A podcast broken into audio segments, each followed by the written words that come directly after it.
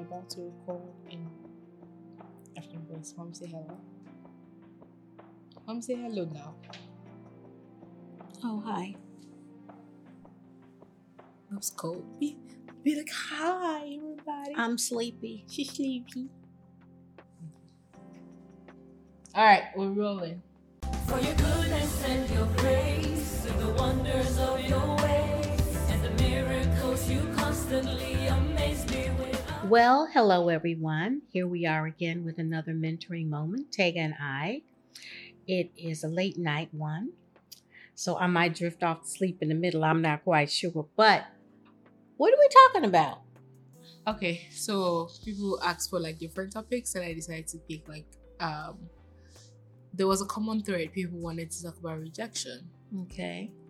and uh, yeah, so address rejection.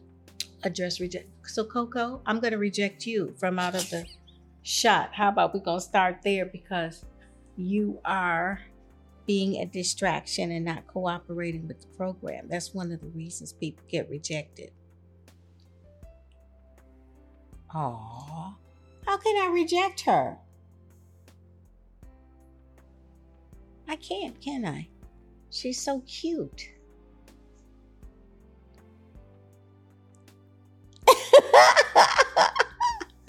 So, uh, okay. What's your thought on rejection?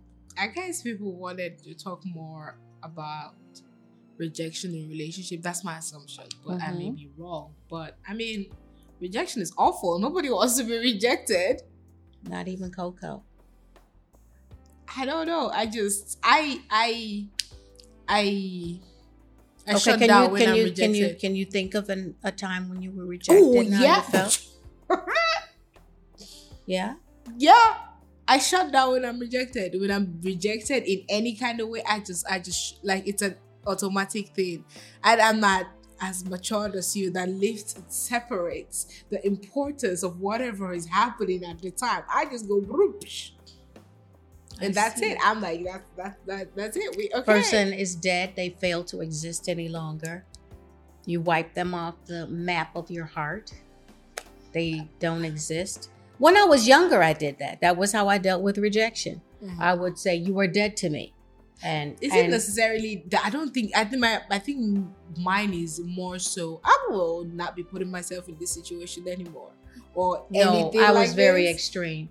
I was. "You are dead to me." I'm going to pretend that you, that you are dead. that you, no do not longer exist. in my eyes. Right. For me, Because the thought of you being alive after you did not want moi was like, too oh, painful. How could you not want How me? could you not want all this wonderfulness?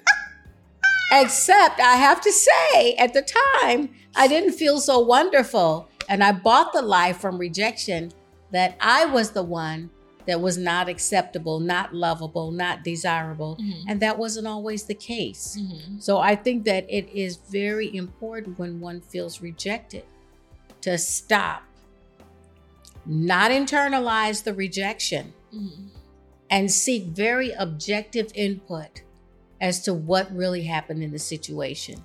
Sometimes it's got nothing to do with you. As a matter of fact, most of the time, rejection has nothing to do with you and everything to do with what the other person is battling with and probably is not communicating to you.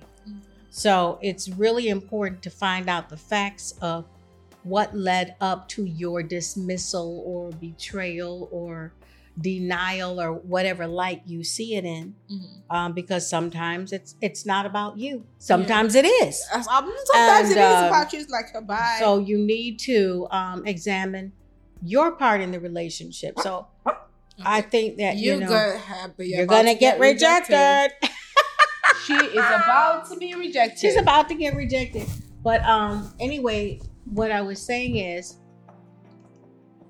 i always choose to say that pain is your friend.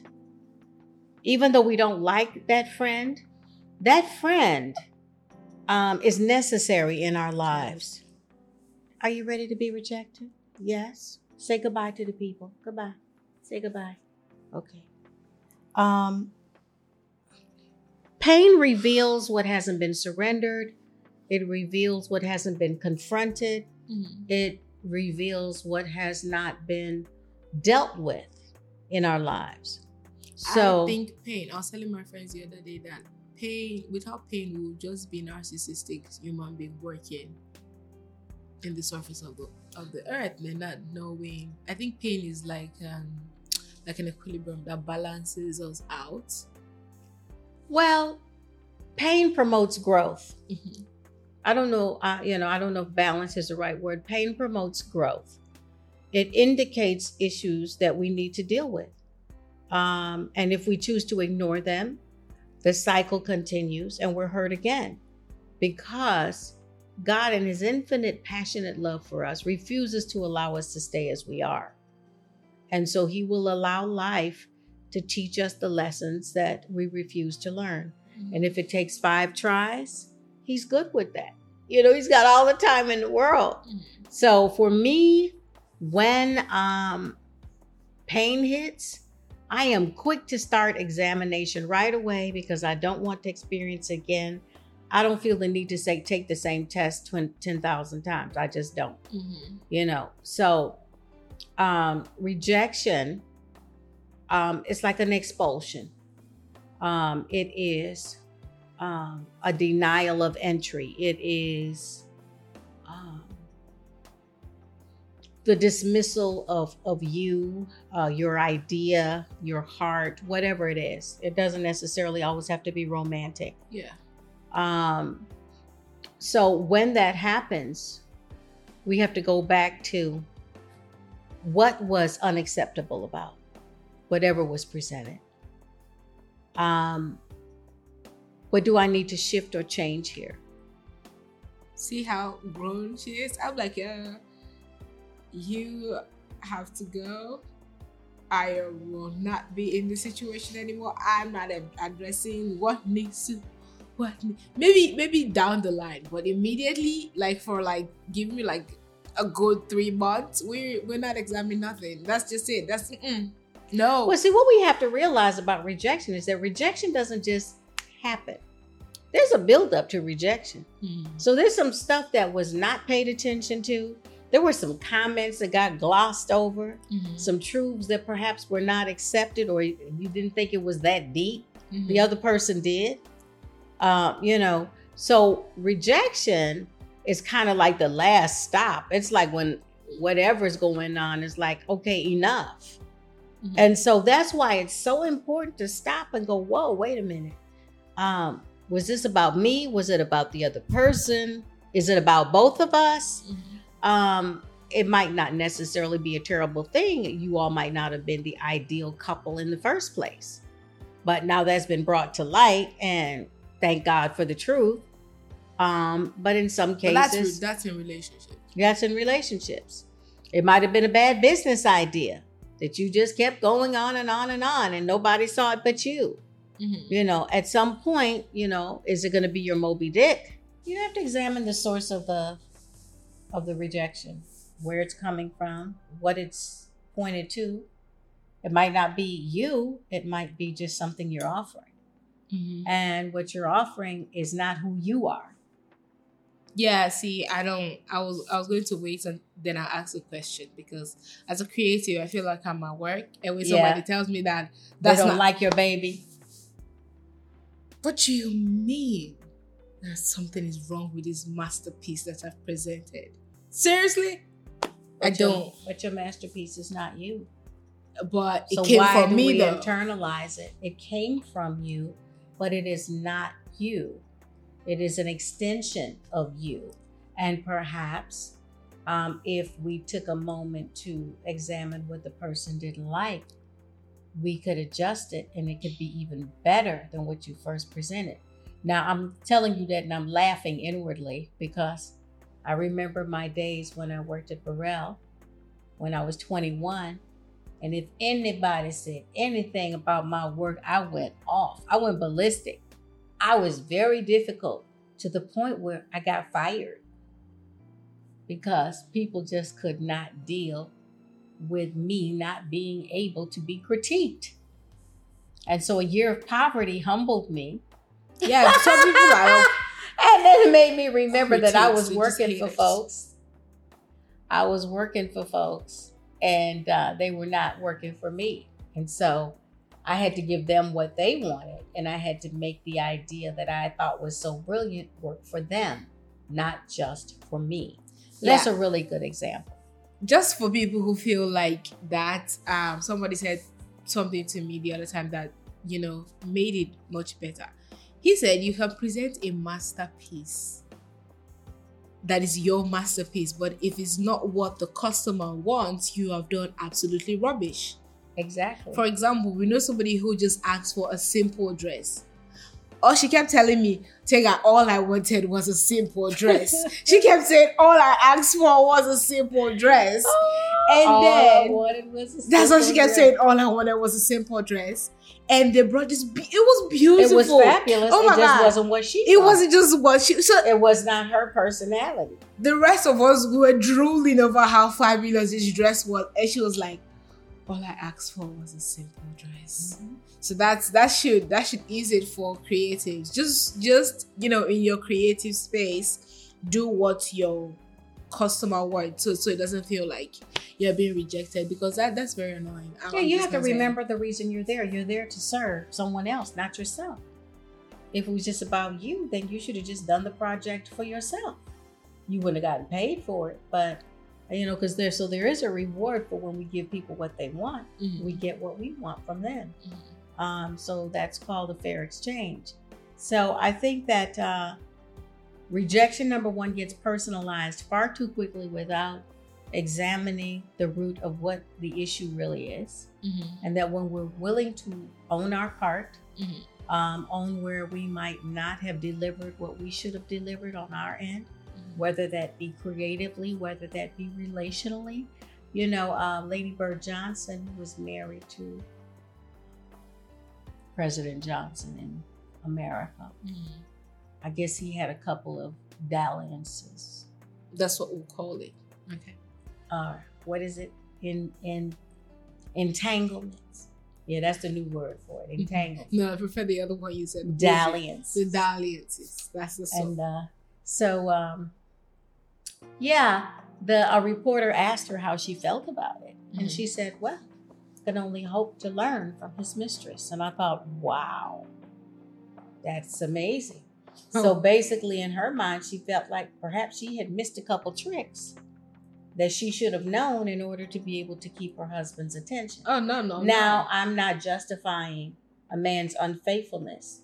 However, sometimes we must, ex- well, all the time, we need to uh, examine the root. Is it the man has an unfaithful spirit? Or has he been trying to co- communicate needs that were not met for a very long time and he finally bottomed out? Um, that doesn't justify it either. However, um, it makes you understand that when a person is worn down to a certain place, that these things might happen. So it's very, very important to always go to the root of what exactly happened here? Why did it happen? What is the part I need to own? What is the part I need to let go of and not internalize? Because Mhm. sometimes, like I said, sometimes it's not about you Mhm. uh, might be where the other person is. So after you've objectively gone through all of that, um, and make sure that you have, you know, a sounding board that is not judgmental but truthful, um, and sound in their thinking and theology to bounce these things off of. So how how would you um, speak to somebody who has been rejected? How would you speak to her um, on her journey to recovery? What would you say? I would say all the things I just said. and then just say, take one day at a time, you know. Um, learn from that situation, whatever you need to learn from it, so that Mhm. you don't get caught up in a cycle of it happening again. Mhm. And just purpose to be open once again, because one no doesn't equal uh, no for forever.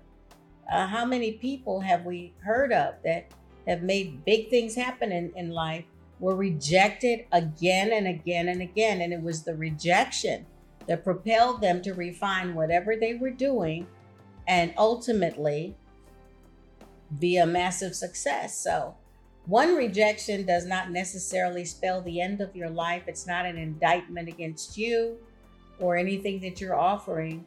What it is, is a challenge to be even better. Thank you. You're welcome.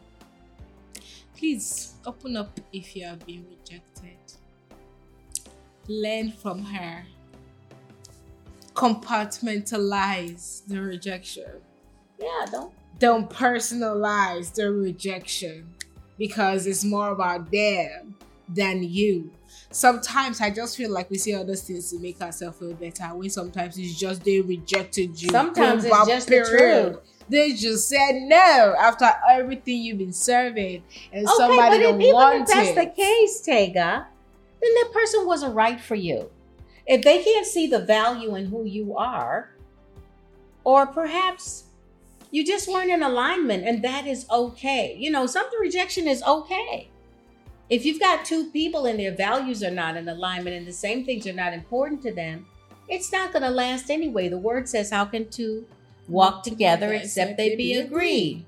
So it's, you know, I don't think that people should go through life torturing one another just to be together.